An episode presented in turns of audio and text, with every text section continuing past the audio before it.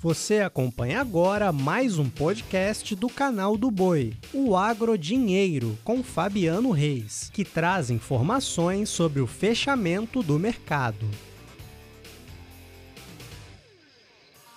Olá, amigos! Mais um podcast AgroDinheiro no ar. E olha, hoje começo falando mais uma vez sobre fertilizantes, porque o cenário vai ficando mais complicado no momento.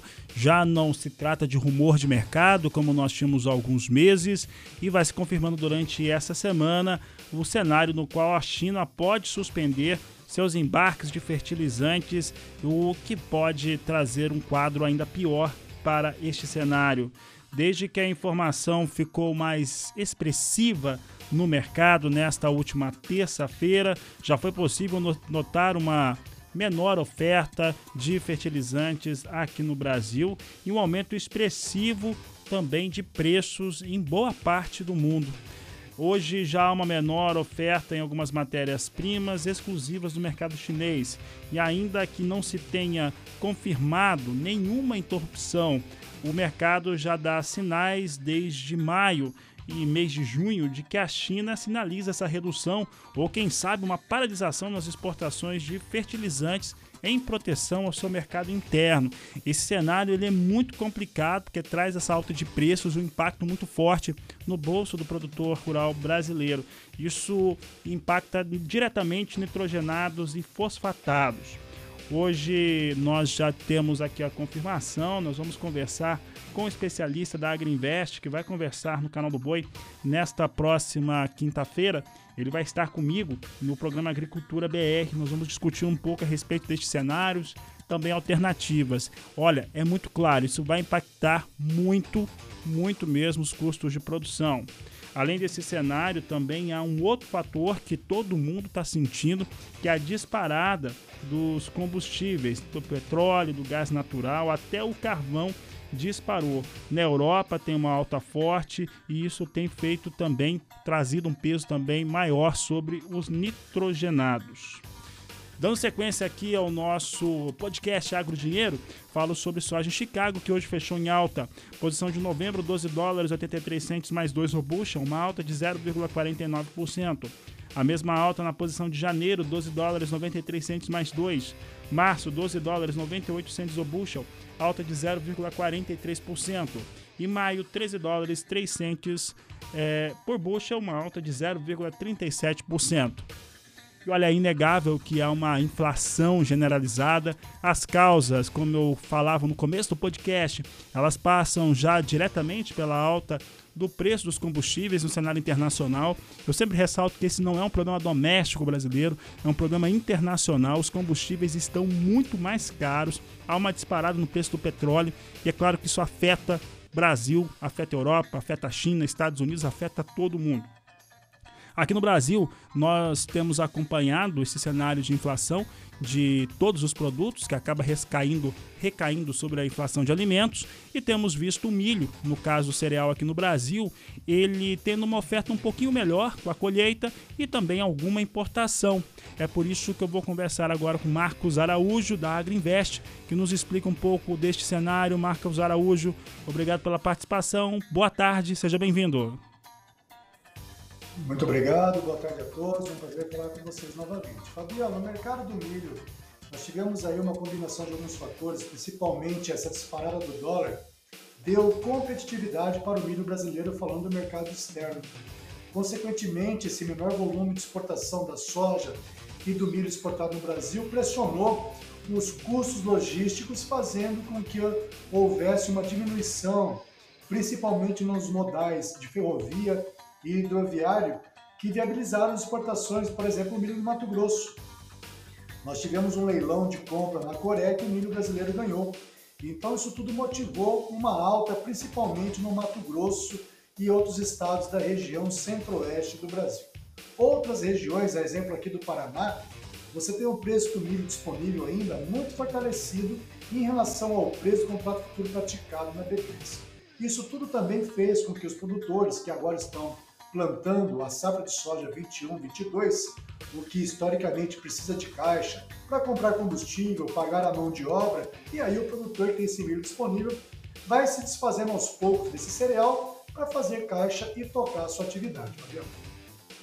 Marcos, Marcos, você falou sobre algumas questões, né? Nós tivemos aí a questão da publicação, né, do, da medida provisória do governo, liberando importação, é um fato. A disparada do dólar, há pouco a gente trazia isso aqui em destaque aqui no Agricultura B R, e aí são fatores externos e domésticos que fazem essa moeda ficar muito valorizada frente a, ao real aqui no Brasil. Um outro elemento, isso mexe com, com a exportação, né? Como que fica competitivo o produto brasileiro no mercado, enquanto também petróleo, por exemplo, nós temos aí um aumento do petróleo no cenário internacional, expectativa de aumento aqui no mercado interno, no cenário brasileiro. Hoje, as variáveis para milho e também para soja, né, que é o mesmo produtor, elas ficaram mais complexas, Marcos, em relação aos negócios. O que, que o, o produtor rural ele deve observar para travar seus negócios e também os seus custos? Para nós, aqui na AgriInvest, nós acreditamos em quatro pilares de uma comercialização agrícola eficiente. Para o produtor rural, o pilar-chefe dele é o lucro. Afinal, ano bom quando tem lucro. Se você pega os preços futuros para o ano que vem, falando de soja, nós vimos que é muito lucrativo, né? Por exemplo, Mato Grosso do Sul, Dourado, Cidrolândia, Maracaju, mais de cinco mil reais por hectare para um produtor de alta tecnologia, colhendo sessenta e cinco sacas por hectare. Pois bem. Agora, quando ele faz uma venda a termo, Fabiano, para as trades, ele tem o risco de Chicago subir, o dólar subir. Para isso existem as ferramentas de proteção em bolsa. Mas é claro que daí o produtor rural tem que estar ciente do risco climático. Nós vivemos agora no mundo uma continuidade, um agravamento dos efeitos do Covid. O Covid tem causado um efeito inflacionário na economia global. Combinado com isso tudo também, você tem questões ambientais, É, inibindo, por exemplo, a produção de químicos na China. Você tem essa questão da produção de fertilizantes, a Bielorrússia, uma questão é, geopolítica com toda a União Europeia, a, essa disparada do preço do potássio, para você ter uma ideia, né? Isso tudo tem deixado, principalmente, uma situação preocupante para o produtor brasileiro na safra vinte e dois, vinte e três. Uma vez que na safra vinte e um, vinte e dois, muitos produtores já fizeram o seu custo de produção, as suas compras. Então, a preocupação é para o ano que vem. Agora, nós temos que lembrar também, nós vivemos agora essa boca de safra do hemisfério norte, que historicamente nós temos essa pressão negativa dos preços. Porém, não acho que Chicago deva cair tão acentuadamente assim os preços. A atenção do mercado agora volta para o clima no hemisfério sul. Nós temos uma possibilidade de uma linha pegando o sul do Brasil, Argentina, Paraguai e Mato Grosso do Sul. Então temos que cuidar se isso vai ser confirmado ou não, tá ok? Mas essa questão de inflação a nível global causa as grandes preocupações, e você vê vários governos ao redor do mundo, Fabiano, trabalhando para tentar amenizar essa questão de inflação. A exemplo da China, que vive também um apagão logístico, a Europa, que estava pensando no verde, eh, investindo em energia eólica, porém não foi suficiente os investimentos. Faltou vento por lá, e aí agora a inflação bateu e os europeus estão no bolso no vermelho, e quando ficam no vermelho eles esquecem do verde. E aqui também nós temos toda essa preocupação com o Brasil, com essa questão de energia, que nós podemos ter um impacto em nosso P I B, não só no Brasil, como em outras partes do mundo, o que pode depois amenizar. E até mesmo a política americana da mistura de biocombustíveis, principalmente o etanol de milho, a fim de controlar essa inflação global a nível mundial. Uma vez que a inflação de alimentos, a gente sabe bem, né, Fabiano, causa todo um conflito social. Obrigado, Marcos. Um grande abraço a você e um grande abraço a quem acompanhou esse podcast AgroDinheiro. Desejo a todos um ótimo final de tarde, um excelente começo de noite, um abraço e até amanhã.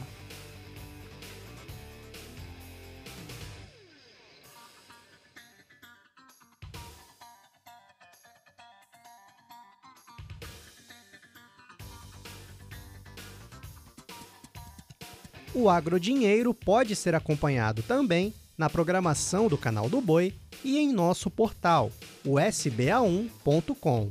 Até a próxima!